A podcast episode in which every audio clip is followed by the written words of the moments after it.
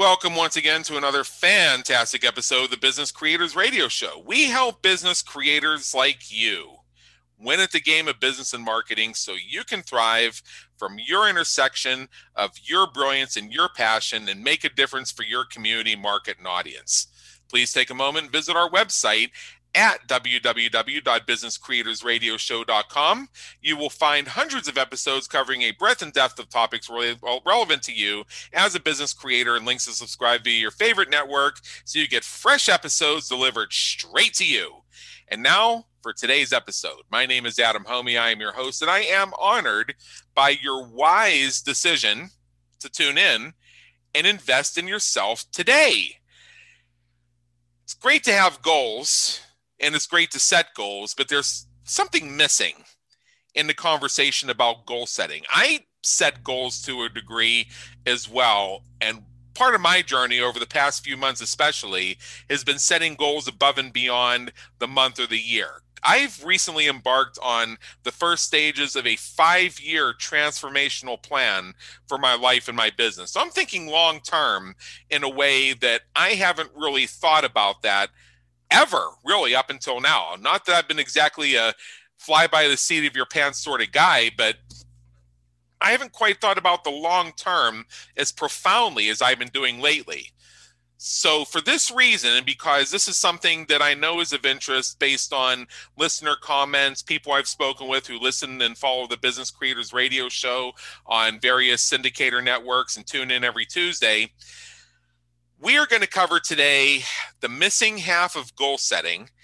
And I am so excited to introduce to you today's guest, Megan Dahl, whose name I hope I'm pronouncing correctly, but she'll correct me in a moment if I'm wrong. So let me just tell you a little bit about Megan. Light bulb moments are my her favorite thing.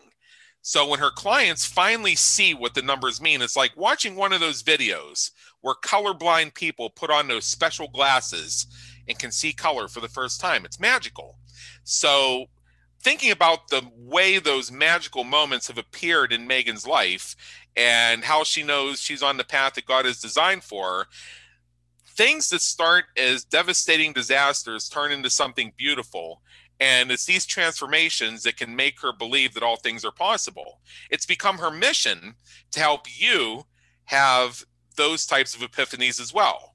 So there's so much more we're going to discover about her, but I'm going to let her tell you herself in a moment. So let's introduce her. Come on in, Megan. The weather's fine. and we're so happy to have you here today. And uh, and I was so eager to jump into today's episode. Normally, in the green room, before we get started, I make a point of attempting to say the guest's name out loud because, in most cases, I've seen the name, but I've never heard it. Did I say it right? Mm, no, no, okay. I'm sorry you didn't. It's hello, like hello. Uh, it's Dolly, like hello, Dolly.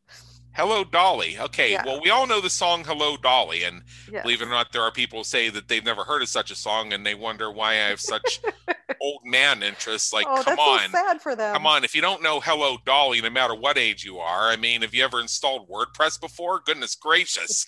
uh, I mean, even people who aren't coders have installed WordPress once or twice. So, Megan Dolly, now that we got her name right, awesome before we dive into this thing about the missing half of goal setting, what we like to do here on the show, and you've seen this yourself because I know you've tuned in from time to time on your own, is we like to take a step back and discover more about you as an individual and what's brought you to where you are serving from your intersection of your brilliance and your passion, making a difference for your community, market, and audience in your own words. So if you could take us a bit through that, that'd be great. Yeah, actually, I kind of fell into accounting completely accidentally. Um, I went to college and I studied political science and theater. And uh, my professor, he said, when I was taking the LSAT, he said, Megan, I know you. You are going to love law school and you are going to hate practicing law. I was like, all right, won't do that. Um, went about my merry way. My husband and I, on a whim, moved down to Nashville for a while, came okay. back home, and my mom had a business, and she's like, "Hey, uh, since you're not doing anything, how about you come do my books for me? And here, here's a book on how to do accounting for non-accountants." And I was struck. It was so fascinating how clean things were and everything had its place and things balanced out and it was just it felt perfect. It felt like something just feels when you know it's right. And so yeah. Yeah yeah. And so from there i went off and went and got my master's in accounting discovered that the world of accounting is not accounting when it comes to like the big firms where you're doing auditing and tax and all those terrible, horrible things that God bless the people that do it because I will never do it ever, ever again. Um, and really found a niche for myself working with businesses that business owners, namely, that just really struggle with where do these numbers even fit? Why isn't this just overhead? Can I please just do the thing that I'm good at? Can somebody just take care of this for me? Um, and taking care of that for them and un- making them understand what it is they need to know and you know making sure they're aware of what's going on um, so it was just kind of little bits and pieces that fell like uh, uh, try this. Nope that didn't work. Try a different route. Ooh that worked really well. Let's see if i can duplicate that again with my next with my next employer or whatever that may be. So um, accounting was just something i fell into. Nothing i ever made a goal of going and doing. Um, just turns out that i was kind of good at it i guess. Had to get there somehow. Had to get so, there somehow. Did you just sort of stumble into it, or did you have like you know plans or goals or something? I no no. See, there's I didn't. No, that's the thing. I absolutely did not. Um, I had no direction or goals. It was just like, oh, I'll do this thing because uh, maybe that's what expected of me, or eh, yeah, I'll try this, and oh, I'm good at that. Oh, I'm not good at that. And um, accounting is what evolved out of that.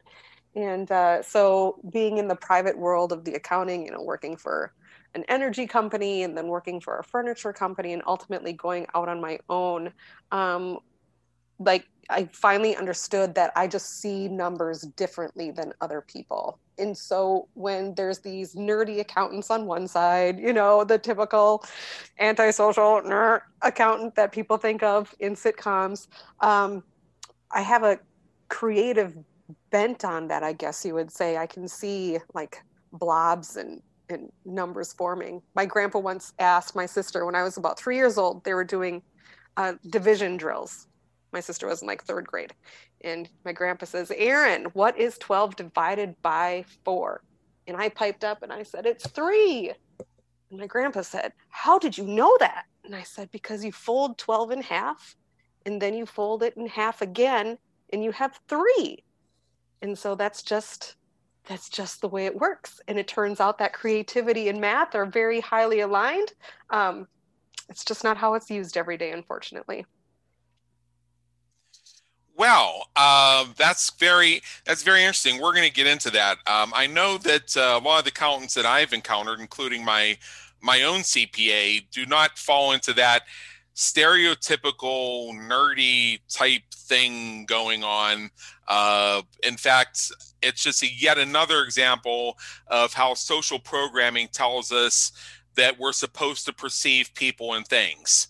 No wonder I'm I encourage people and I help people launch their own podcasts because you got to get your own voice out there and not let others tell you what you're supposed to think, tell you what you're supposed to feel, tell you what you're supposed to like, tell you what you're supposed to enjoy, tell you what you're supposed to be. So, yeah, I'm an accountant. So I am one of those, um, I'm classified as the thinker. Uh, I'm definitely not a socializer. You wouldn't call me a relator. And, uh, and if you, and as far as director, well, I can do that for three months during tax season, but I'm really a thinker and I, and if you ask me, if you asked me, uh, uh, you said, "Hey man, how you doing?"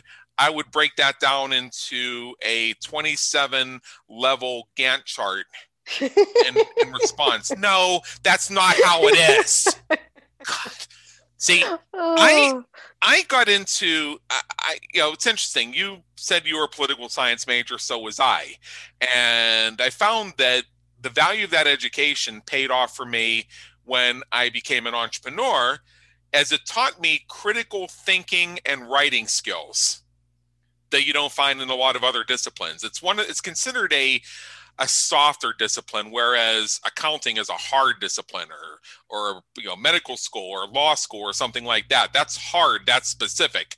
Uh, but the idea of being able to communicate and being able to influence, the only the main improvement I would make on political science programs is is to take some of the partisanship out of it and also to add curriculum on influence, persuasion, and neurolinguistic programming because it gives us an unbelievable opportunity to shape our environment and make the world a better place with us in it. I was not, uh, I think you said you were a theater minor. Theater major. I got a double major there. Yeah. Oh, double major. Yeah. See, I, see, I had minors. Um, I had a minor in Middle East studies with a focus on the history and the politics of the Middle East. And just because of all the courses I took over my major and my minor, I had one of those uh, on paper history minors where yes. just because of all the other courses I took, I'd already done it, so all I had to do was sign the paper. Like, yeah, give me another minor, I'll take it. Right, uh, might as well. so, so, so yeah, that that Middle East Studies minor, yeah, it makes uh, makes me a real interesting conversation companion when uh, when you have these uh, these Middle East experts who yesterday were COVID COVID experts, and the day before that were constitutional experts, and the day before that wrote the book on emoluments. All of a sudden, attempt to educate me about what's going on in the Middle East, like uh, You've probably never even met somebody from there. I taught a class full of people from there. I mean, so uh, so what's and what makes that and that experience and part of what attracted me to that minor uh, of studying the the Middle East was as part of my general education requirement. One of my options was to take the intro course, and I and what opened it up for me was I was blessed to have a professor, uh, Dr. Arthur Goldschmidt, very well known in that study of in that study. In fact, I think he's still somewhat active. I know he's written one of the main textbooks in that in that field. Uh, he um, his ability to explain and analyze things in such a way that it allowed you to see a new point of view without having to reject what you'd been told up until then or admit that you were wrong about anything mm. has actually become sort of the foundation of everything I do in business and is one of the pillars of my book Groundhog Day is an event not a business strategy. So and uh, so if you want me to put the TLDR on on uh, the last 4 minutes of this interview what it basically boils down to is you don't know what you're missing until you so until you see it and you may not have the tools to even know what you're looking for. So the missing half of goal setting what's the missing half? The missing half is probably the scary half maybe. Uh, yeah. uh, the missing half is putting what you have as your goal putting a number to it and putting a date on it. Okay. Okay?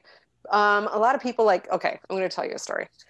So uh, I have a friend who lives down south, and her family lives up here in South Dakota, where where she grew up. And for years, for seven years, she's been saying, "In three years, we're moving back home. In three years, we're moving back home." She's been saying the same thing. Seven years ago, she was saying, "In three years, we're moving back home." Today, she's saying, "In three years, we're moving back home."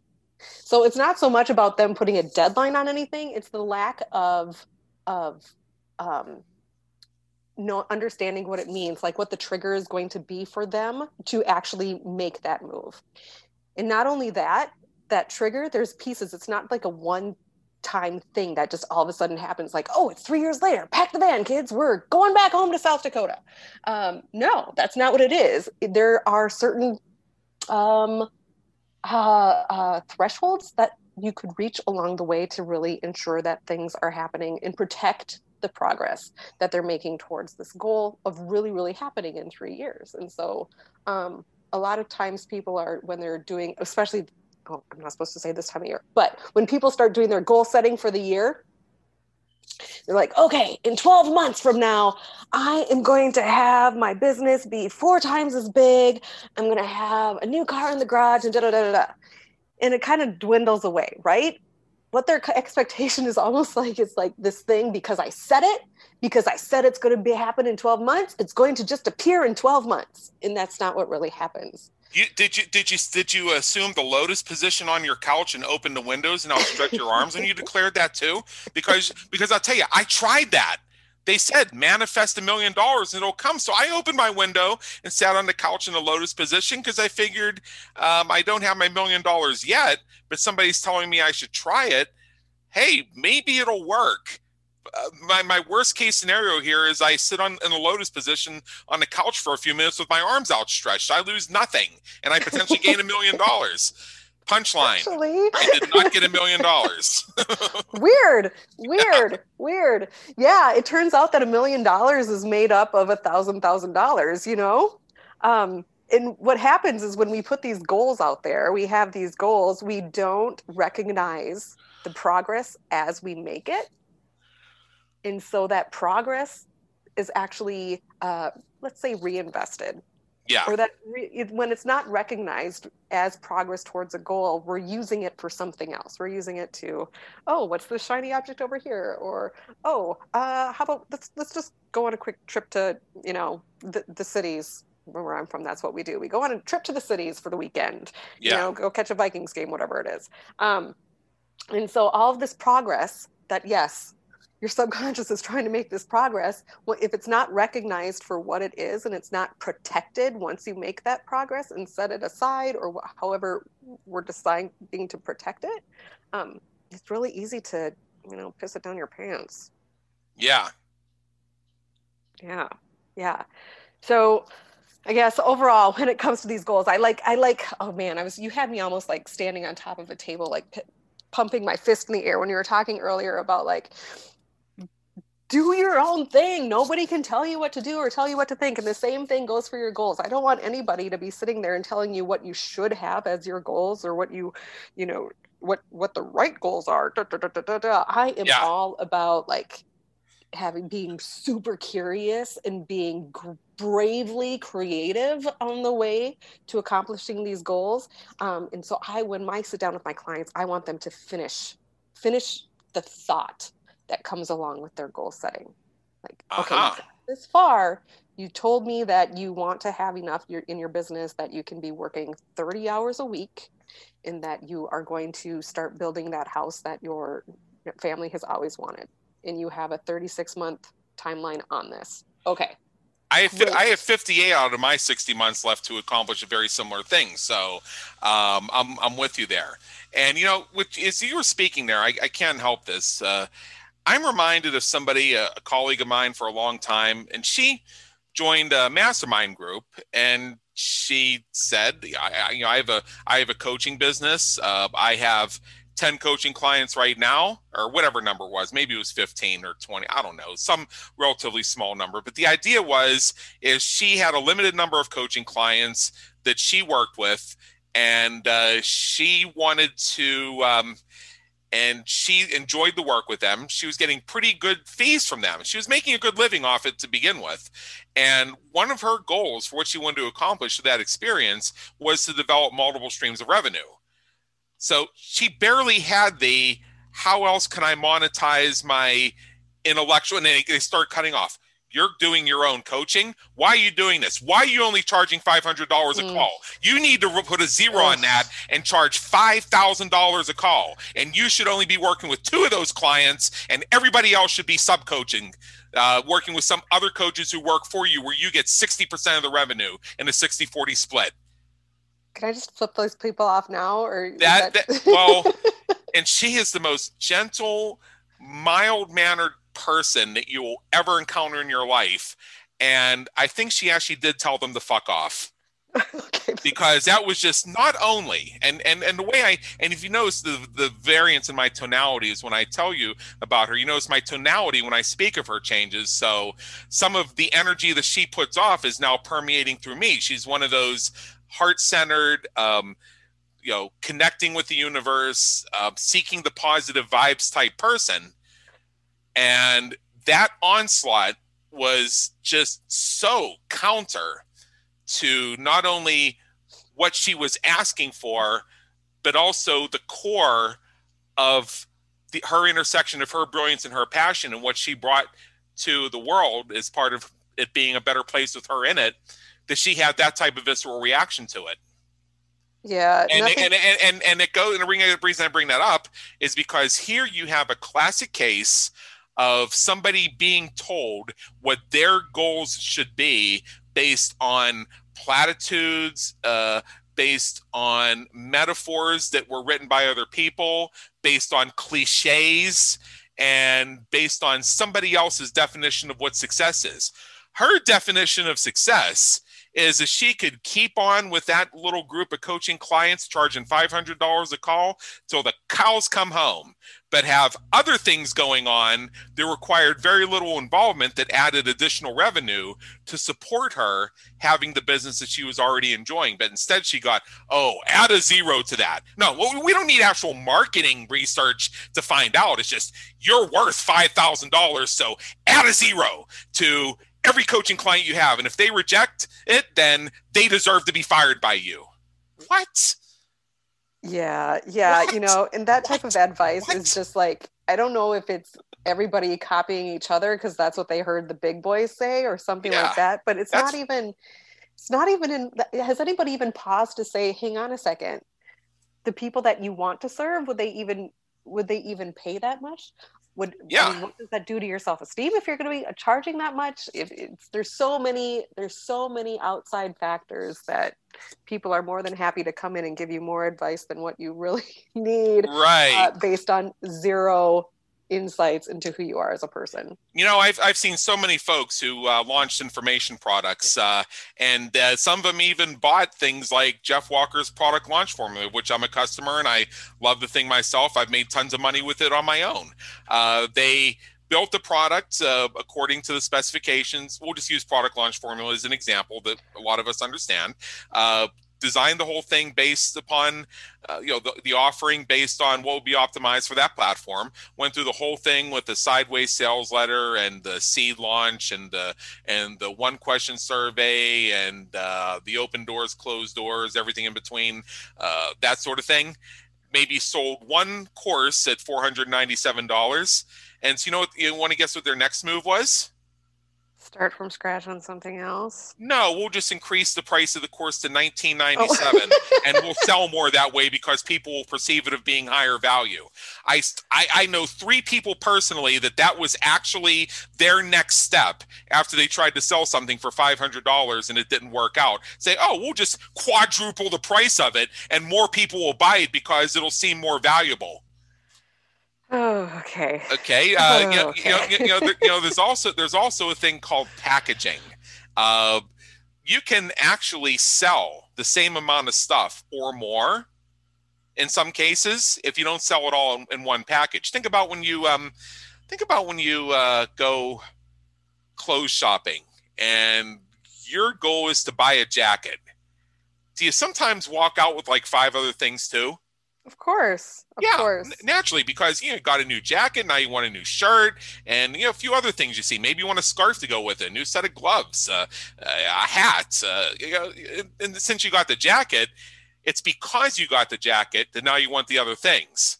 Now, would it be as attractive if I were to tell you that I had this, um, that I had this deluxe jacket plus bundle?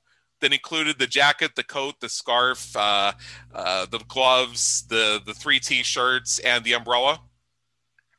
Probably. For some people, maybe so. Maybe. Yeah. But If could it all? But could it also? Yeah, but could it also seem overwhelming to people because all they believe they need right now is the jacket? Mm. Absolutely. I cover I cover some of this in my book, uh, Groundhog Days: An Event Not a Business Strategy, which everybody should buy because it's an awesome book. Uh, it's my show; I can say it. Uh, Absolutely.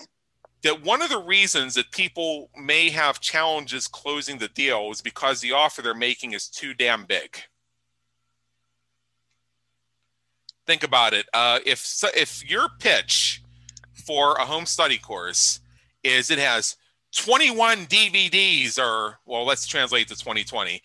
21 streaming videos with audio versions with complete transcripts and fill in the blank worksheets you're gonna you may drive some people away because they say, when am I going to watch 21 videos? Absolutely. And for that reason, they throw the whole thing out. But what if I took one piece of that course, sold it as a self liquidating offer, attached a bump offer, an upsell, and a double upsell to it, and walk people through a customer journey, but did it quickly? See, that's the other thing about upsells is they tend to be more effective when you do them fast. When you go to buy that coat in the in the store, you're not going to come back later for the hat, the scarf, the gloves. You're going to pick them up while you're there. True statement. Exactly. Yeah. Exactly. So, bringing this back to the missing half of goal setting, it's great to set goals. It's great to uh, say, well, yeah, I'm going to just 10x my coaching business by adding a zero to the rates I already charge. And hey, if all my customers leave, well, they're just a bunch of cheapskates anyway, and who needs them? I'll just go get new. Yeah, right. That doesn't work that way. Just like um, setting a goal and saying, you know, as you said, uh, in 12 months we're going home. All right. So what does that mean? And what steps? You know, for five, for for eight years I was leaving Pittsburgh Pennsylvania. Mm. That I sat there for eight years. This year I'm going to leave. This year I'm going to go somewhere else. This year I'm going to move here. This year I'm going to move there. So I lived in an apartment which was nice, but not what I would have ideally picked because it uh, it uh, didn't allow pets, so I couldn't have my own cats. So I went eight years without cats off this, and uh, you know what ultimately got me out of there is um, I made the decision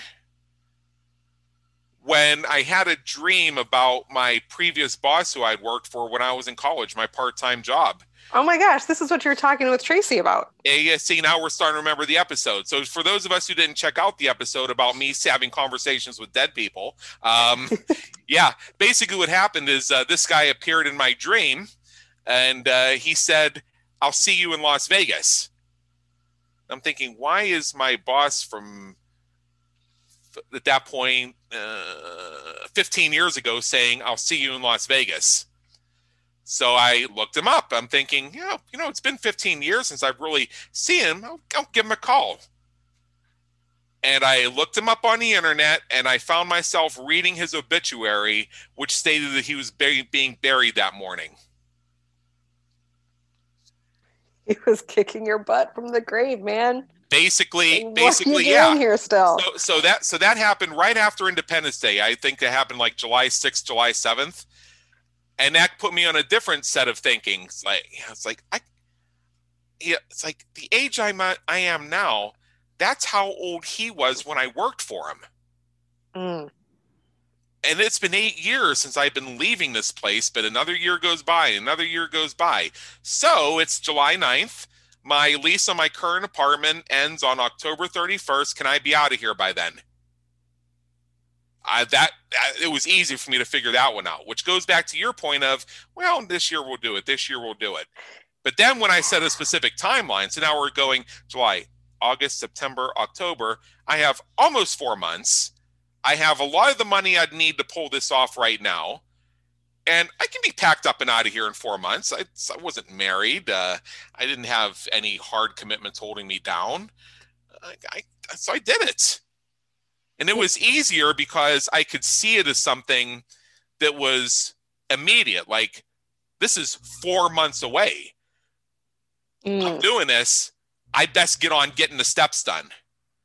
Right and you know just like just like with upsells and that's why i met and that's why it took us down that segue there for a few minutes the upsells tend to be more effective when they're immediate because if you try and come back with them two weeks later the person is in many cases already mentally moved on right They've you have that momentum behind you, you have that momentum exactly. working in the right yeah. direction so offer, bump offer, upsell, upsell. That's where you that's where you do it. You take the big package, you break into four small pieces, you show them how their current investment is going to be even bigger better with the next piece. Just like a jacket is so much better with a hat and a scarf. Yeah. And that's how you do it. So 4 months. Hey, yeah. that that lease I expires October 31st no matter what. So I'm either out of here or I'm here another year. What's it going to be? Yeah, you really hit that on something there. Easy. Yeah, like making it palatable and feasible. Like, oh, yeah. maybe this isn't nearly as hard as I thought. Once upon a time, um, back when I was still working uh, for somebody, I was their controller, and um, the jackpot on the lottery was something like 936 million dollars. I mean, some, something ridiculous. Right.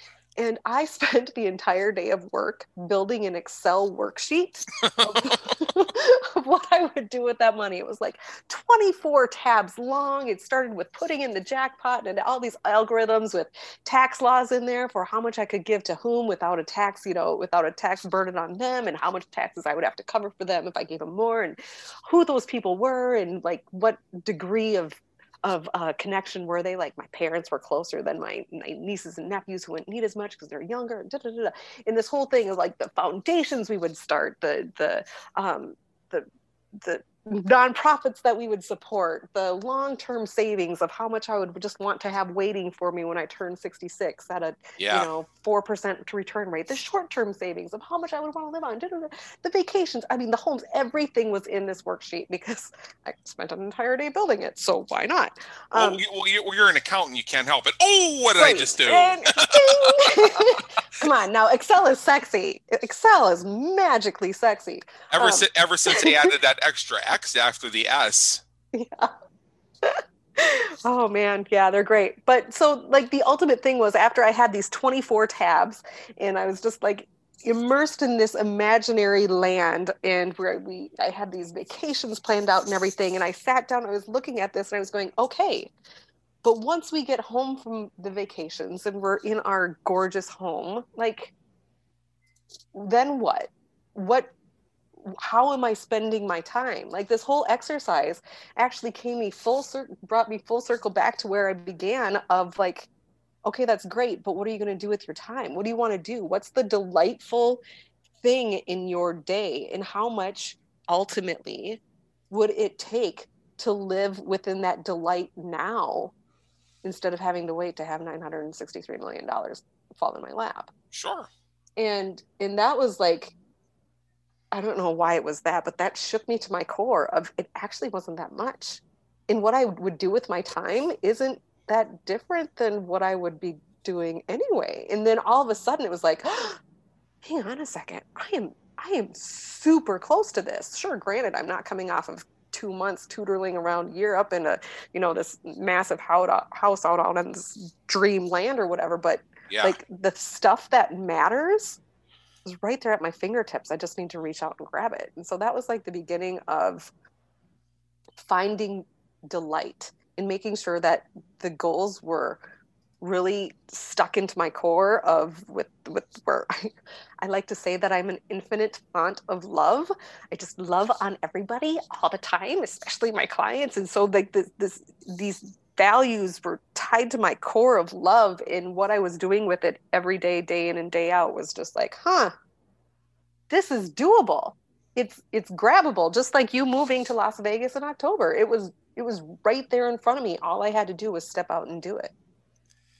That's correct. Uh, after I got here to Las Vegas, uh, you can imagine our winters are usually so bad that sometimes we have to put on a fall jacket.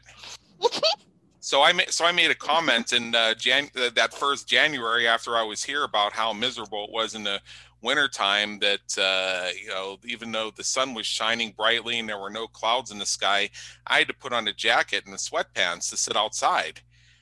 So I, I, I was doing this just to, I was just doing this to say yes yes I I I I, got, I I I wasn't built for cold weather so I'm in a place where it's warmer weather now. And uh, you know a little uh, you know a little good natured ribbing at the people from back in Pennsylvania where I came from. They were at that moment in the middle of a blizzard. Yeah. So yeah. uh so uh I had somebody send me a direct message in Facebook telling me that they felt that my post was, among other things, uh, racist, discriminatory, uh, uh, a form of oppression, and all other kinds of stuff because it somehow, uh, if somehow was a calculated attack on people who can't just pick up and move whenever they want. Oh, and here I thought you were going to tell me that they were kidding. It was tongue in cheek, but they no, were they real, meant, huh? No, they meant it. They were serious. That the fact that I posted that somehow made me an evil person who had just shown uh, various isms. now you know I, uh, I I I you know what I did is I I wrote back to him and I said oh thank you so much for sharing with me I I love you and I appreciate your passion and I'm so honored you took no it didn't quite go that way um, I responded to them in public, tagging them, saying that, yeah, I stand exactly by what I said. And if it's going to take you three years to make a change in your life, uh, let's say you want to find a new job, but the prospects for finding a new job is it's going to take you six months to find a job that's worth jumping to. Uh, let's say you want to move to a different place in the country, but between uh, your commitments, your house, your kids, your family, um, elderly parent, whatever it is, it's going to take you three years to get there, then it's going to take you that long. What are your choices? Are you going to begin that journey today? Or are you going to hold yourself back? Because if you wait until tomorrow, that new job is now six months and one day away. That new place to live is now three years and one day away, and so on and so forth. So instead of complaining about me, take some action in your own life.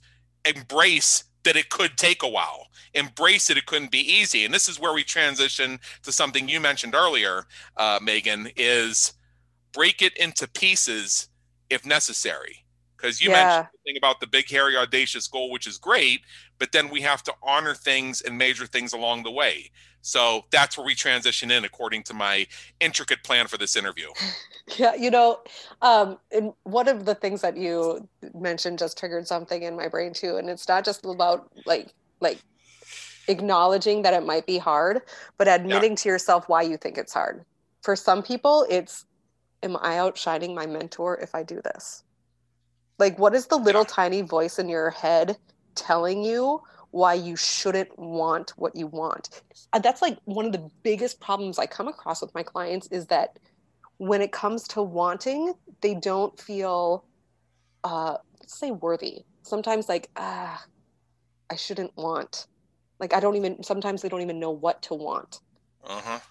And that's, um, I like to break through that. That's that's really a heartbreaking place to start, but when we can get to the other side of that, that's super powerful.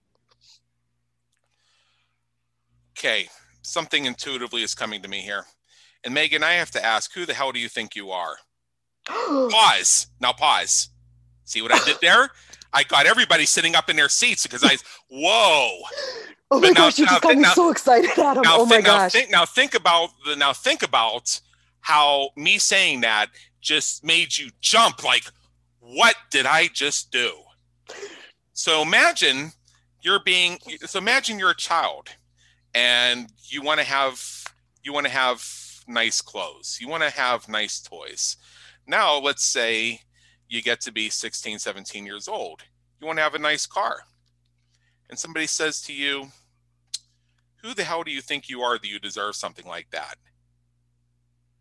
Or you get a nice car, a nice house, and they say, Who the hell do you think you are that you deserve something like that? Imagine hearing that again and again and again and again. What is that going to do to you? It's going to start making you think, who the hell do I think I am? And what's it, what, what's it, what's it going to do to your goal setting? Don't reach. Don't reach. That's not meant for me. Uh huh. Put your hand back put your put your hand back put your keep your hands down put your head down. Know your role know your place. Um like uh, i i'm thinking of um i'm thinking of somebody i know who um two years ago met the president of the united states. And they could not believe they actually got to meet the president of the united states. But they remembered being told oh, you'll never actually meet the president. Don't ever dream of something like that. Mm, that's heartbreaking. Yeah. All the yeah, and in their case, it fueled them that that actually became a goal to meet a president, and they did. But I've heard, but I've heard myself several times. Oh, don't ever aspire to something like that. You'll never get to meet those people. You'll never get to hang out with those people. And all that does is make me want to meet and hang out with those people and and create things to make it happen. I mean, I've had friends that I wouldn't have dreamed were within access to me when I was growing up because I got all that. Who the hell do you think you are? You'll mm. never have that. Don't even think about that. That's not what you're destined for. In the real world, that never happens. And yeah, sometimes it's not even explicitly said, right? Like yeah. it's it's it's just um insipid. It comes from underneath. It digs tunnels like worms through other ways, not just words. But that's yeah. interesting that you say that, Adam, because that's like one of my favorite I don't want to say it's one of my favorite phrases to say it like that because but Yeah. it's one of these things to stop people in their tracks and say now who do you think you are and build on that that that intrinsic Ah. something inside of you forget who the hell they think that who the hell do you think you are who the Who hell do you, you, think, you are? So what we're doing is we're you actually using the same words, yes and we're shi- and we're shifting the tonalities to create a new definition. yes. That's why i was like oh that's my phrase. How did he know? Yes. Who do you think you are? Yeah, and then put some power behind it people were thinking they were tuning in this interview. Uh, one thing they're just going to get the missing half of goal setting, which is why we got that one out of the way early. And now we've been spending the past 20 minutes developing that concept. Part of what gets in the way of that ha- missing half of goal setting, and part of what makes it possible. mm-hmm Yeah. definitely yeah i'm all for that so um so let's say that you were working with somebody uh, there's a two part question i want to ask you and we're going to do this one part at a time. So aside from everything we've covered and if we've pretty much covered it and a recap is in order what mistakes do you see business owners make? Perhaps something we haven't covered yet perhaps a recap when it comes to this whole idea of goal setting. We know that the answer is uh, specific date specific time that sort of thing but what else is there? Protect it. Once you put a number on it, put up in place structures to protect the progress. Um, you know, whether you want to call it Dave Ramsey or profit first or um, investing or uh, planning, but to have a plan in place that says, okay, even if I'm starting with a dollar a day, that's what I'm starting with. I'm starting with a dollar a day and I'm protecting it. Yeah. And I'm not going to to erode it by using it for something else. Right um, a dollar a day can i mean that's 365 dollars. Yep. i mean uh, can you think of five things in your life that you spend less than 365 dollars a year on? Can you think of 10 things you spend you routinely buy in your life on an annual basis? When you take the 10 of them they add up to $365 or less. That's the whole thing with the dave ramsey eh, ramsey envelope method. And i've discovered uh, i don't use that for everything but there are certain things i do use it for for example uh, my budget for cigars I love going to the cigar shop, but I also know that I can go a little bit crazy with it. So I actually take an X amount of money and I set it aside for that purpose, put it in an envelope. Aha. Yeah. Yes. So you may so even if somebody so even if uh, somebody uh, you know has this issue where they can't see the entire goal, even if they're not in a position where they're able to necessarily plan every piece of it, they can start with pieces of it, and it can come up with something as simple as here- here's a real easy one. You know, I get whaled every time. I get whaled every year at Christmas buying all these presents. Why can't we all just like agree to like just send each other cards? Why do we have to send these stupid gifts? We're all adults. Where's the fun in that? Okay, some people may think that. So let me. So so now let's take that one step further. Sometimes folks who feel that way do so because they get financially whaled by having to buy all those presents, and then they see the reality is they're waiting to get some cash presents coming from those same people they're buying the gifts for, so they can pay off the credit card. So what if one small step?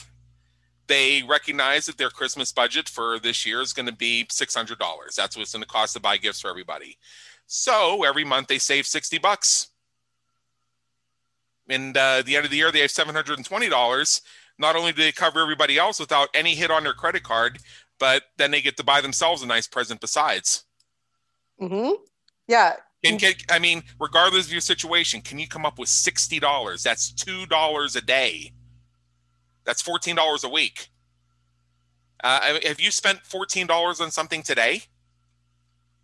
Uh, not yet today. I haven't been out of the house. Not yet today, but you could. And you could very it will easily- happen. and Mhm. you could you could ever you could uh, very easily um come you know end up buying something before the end of the Oh, day yeah. I think uh, we you- out more of that in groceries. As soon as soon as we're done here on the Business Creators Radio Show, somebody may call you up and invite you to lunch, and you say yes. There's twenty five dollars right there. Yep. So the point being is, if you can find two dollars a day, you can completely eliminate the Christmas rush on your expenses. Yeah. Yeah. So you may not be able to do that for every area of your life, but think of one or two areas, implement it, and start building upon it. And I think this goes back again to goal setting, which is recognizing the small steps along the way. So for someone in my situation where I recognized I had four months to get out of my apartment, what would be some of my steps? Some of my steps would be to estimate how much money I'd need to make this, the move, make sure I had it. That was one step. Another step would be to make a plan to get rid of all my stuff. There's another thing. Uh, another would be to uh, find a business reason to be in Las Vegas so that I could uh, write off my entire home hunting trip as a business expense. I did that too. Yeah. And once you start like pre seeing yourself in those certain scenarios, like I do a cash flow forecast yeah. with my clients that like okay now that we're going to put these protections in place let's see what's actually going to happen over the next six to 12 months um, with everything else and how it can still fall into place how things yeah. are going so you're not just like oh in three months this, there's this surprise that's going to happen because you forgot that you, your uh, domains all renew in three months all at the same time and you have a ton of domains that charge you a thousand dollars a year right yeah um no, that's another one for business owners. Yeah. yeah, those annual things that come around. You know, just taking those surprises out of there and so you can see yourself even if it's on paper, you can see yourself in three months of, oh, yeah, I've got that thing coming up. And I know that my dips in my business come that time of year and my peaks come at that time of the year. Um, and letting it play out in your brain before it gets to the point where, like, oh, man, I'm in a tight spot. Man, that, that pot of money over there that I've been saving looks really, really good. Um, find out where your tight spots are. Where are the, gonna, yeah. the temptations going to be? Let's talk about them now before you're biting your nails trying not to dip into that pot. Oh yeah, yeah, yeah. Oh yeah, domains. Because how many of us buy domains that we just hold on to, and then we know that we could probably just like wipe the slate clean with a lot of them, but then we hold on to them for an indefinite period of time. Yeah. What if this? What if this matters someday? What if this? what if I need this domain for something someday? What if I actually do this thing someday? And uh, I have a couple clients that have reduced their uh, domain ownership down to less than a dozen domains, and it covers everything they have. And uh, do you want those two clients? I got them down to less than a dozen domains. Uh, you want to know how I coached them through that? Absolutely. It's real easy. I told them if you're going to have that domain, you got to get a website up on it now. Otherwise, Otherwise, you put it on non auto renew and let it go. Yeah, there's a whole lot of purging that gets done on the expense yeah. side of things uh, when you stop saying, I might need that. Right. Or what and, if? Oh, oh, and there's another piece of this too, because again, now we go to layers. I introduced this to these two clients right after I guided them through a process of taking down a bunch of websites they didn't really need. So I built upon the success of now I need less hosting. Now I'm paying for less bandwidth. Now I have better consolidation for my backlinks. Now I'm not having to worry about keeping 45 WordPress installations updated. Whew, that feels nice.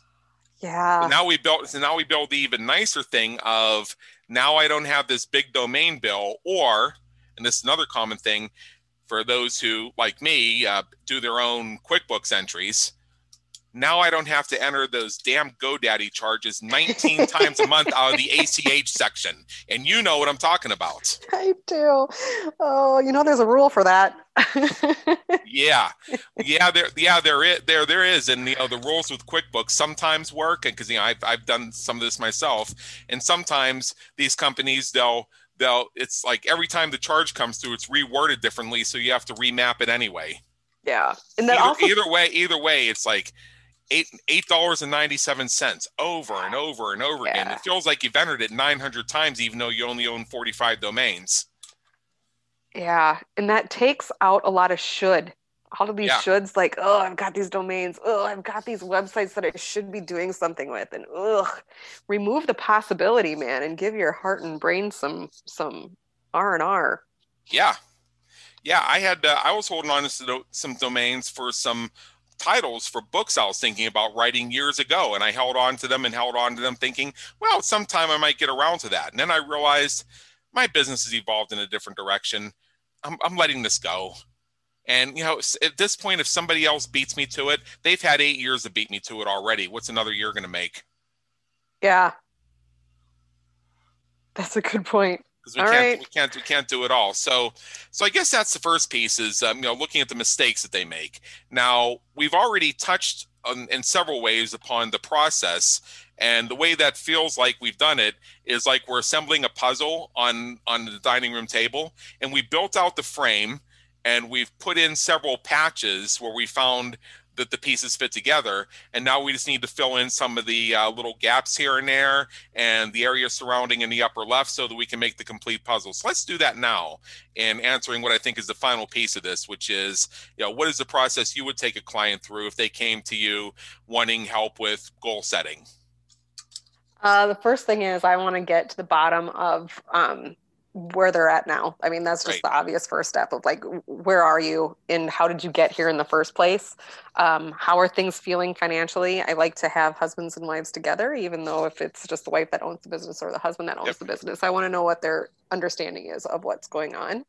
Um, and then ultimately, when it comes to setting the goals, uh, you know, this might sound a little off topic, but I find that my clients, they know their customers really well Yeah. and they know their product really well. But the why between the two, why their pr- customers are drawn to their particular product, sometimes they're missing a key component in there. Like they didn't, they don't, they don't see the whole picture from the client's perspective. Right. Um, and inside of that, and once we find that little glimmer that it, it's, um, it's like the answer to why they they're in business in the first place and then it finally connects and it clicks i want to find that delight for them. I want to find the impact that they truly are making out in the world because people don't always get to see it. It's actually quite rare when you get to see the full impact of what you do out in the world. And to so to connect to that delight into that that purpose and to reignite um, what you're doing in the first place, uh, that's where we connect to your core values and why your goals are your goals. And now we can start talking about the monetary without being like, oh, I, I can't want or it's not, I'm not, I shouldn't want stuff like that. da, da, da, Who the whatever. hell do you think you are? Who Blah, the blah, hell do you blah, think you are? Yeah. Right. Like, And- look and- who and- you are. Look who at the- who you are. Look at who you are. Same words, different tonality. Yeah. big big me big meaning shift big paradigm shift and yeah i think that's and i think that circles back to what we've touched upon several times in this uh in this elliptical yet fun conversation which is um which is your goals Yeah. you are uh, like my friend the coach who uh, got set upon because she wanted she asked about multiple streams of revenue and all these people in her mastermind attacked her current stream of revenue and told her to do stuff with it that would destroy it Right. yeah. Right. So her goal was not to have $5,000 coaching clients. Her goal was to enjoy the prosperous business she already created and build upon that by creating new streams of revenue that did, did not require her to be involved full time, that would allow her to continue to bask in the glory of her goals being met while creating her wealth for generations. Yeah. Hey, we can talk about leverage and outsourcing all you want, but if that's what you like, it's what you do. I mean, my business is the same way. I have a handful of clients I keep close to myself, and I'm not going to build a team of little Adams because I, I, I enjoy the work, but I also recognize that that's not scalable. So instead of saying I'm going to throw my business model away and just put something scalable instead, I'm looking at other things that I do, new things that I do. Those are all scalable. Those are all designed with me not being actively involved in mind. Yeah and some things that you can still enjoy too right like even Yeah. even if you have to manage a little piece of it you're not going to hate managing that little piece of it Like our like our podcast booking agency, which has a few clients at this time. Um, I don't want to do pitches. So I made an alliance with somebody who thrives off that stuff, and it's just it, it's just so much joy to um, check my inbox and see that another one of our clients has got booked on another show. That is just so awesome to me. But you know what's really awesome is the fact I have to do anything. and, and, and, you know, we, and we laugh about this. You know, that's great. And uh, what's awesome is I have brought somebody in alliance with my business where that is them serving from the intersection of their brilliance and their passion. So they are going to thrive at it, and they're going to be better at it than I am. I yeah. create I create the business model that delivers the service. As long as everybody's satisfied, I've done my job. So my 15 cents on a dollar I make in that deal is worth it. And, bu- and above and beyond that, I mean, supporting the employee that you have, you now have clients that are supported. I mean, the ripple effect is is out there, right? You can start to see that whole ripple effect of all the people acting in their zone of genius, if you will, and getting to do the thing that they put on this earth to do. Go do it. Rock at it. Stand up on that table and pump your fist, man. I know, I know. Um, and you know, when I see when I see that, and I shared that as an example of that does bring me joy. Like just this morning, I um, got an email from our booking coordinator that said, "Okay, we got we got this client. Uh, uh, they're now booked on this show, and we just got this other show that wants to interview this other client." And I see that, and I mean, candidly, the joy of it is I didn't have to do it. so I get to build that type of business, which is a leverage business, while keeping my personal coaching and consulting business, which is a me business. You can have both. I like it. Yeah. I like it. And so that's what, what I mean. But I think that's what we both mean by owning our goals. So yes we're actually pretty much the top of the hour here. We have about two minutes left, and I want to give one of those minutes to you and tell us a little bit. I imagine we have some people list, leaning in right now that recognize that through the storytelling approach of our conversation, we've um, we've uncovered a few things, we've bookmarked a few things, and we've exposed a few things that they may recognize are places they can now powerfully explore to create and discover new success avenues for themselves. If they wish to do that now, uh, how do they go about it? What do they have to look forward to once they do so? Once they sell? Once they do so. Oh, do so. Yeah. Yeah. You know, um, I'll tell you the story quickly about one of my clients just a few weeks ago where she was bringing her three businesses to the table. One she clearly had a passion for, one was kind of on hold because of COVID, and one was just a struggle bus and she was she's a she's a power source right? But in talking to her it wasn't where her passion lies. And her husband was there right there next to her saying you know you can do this babe. I believe you. And i looked at her and i said you know i believe in you too. You can do this but you don't have to if you don't want to. Yeah. And that was the permission that she needed to just be like oh, i can do the thing that I really have the passion for, the thing that gets me up in the morning. I don't have to do this struggle side anymore. Um, so that's that's what I do. I come in and we sh- lay the numbers bare naked on the table of what is really going on, and we connect that to what's going on in your heart, and making sure that it's aligned. Um, and that might not be what accountants talk about. That's but that's what I do. Oh, great, great, great. So I would encourage everybody to, of course, visit your website. Um, you have several of them. So uh, I, I'm gonna, I'm gonna, I'm gonna say uh, your primary website or your primary branding website. And then I'm gonna, then I know there's a link you want us to share. Um, Megan Dolly, D H A D A H L E dot com. And I know that you uh, would like us to visit gettingyourmoneyright.com because you have a little something for us. Yes, yeah, pop in there, and it is a free guide to uh, really starting to understand like what numbers do I really need to know? Because I'll tell you a secret, you don't need to know all of them. There's just a few key ones that you do, um, and that will give start you on the road to being really good friends with your numbers without without getting all sketchy about them. Like, ooh, gross. Yeah, absolutely. So I'll say that URL one more time gettingyourmoneyright.com. So, Megan Dolly, thank you so much for being with us today. It's been an honor, an education, and a heck of a fun time. It has been a fun time, Adam. Thank you so much. This is just a hoot.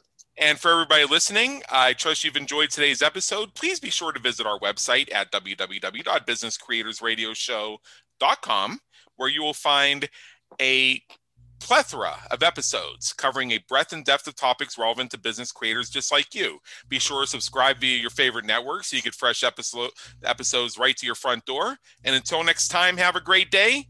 Take care.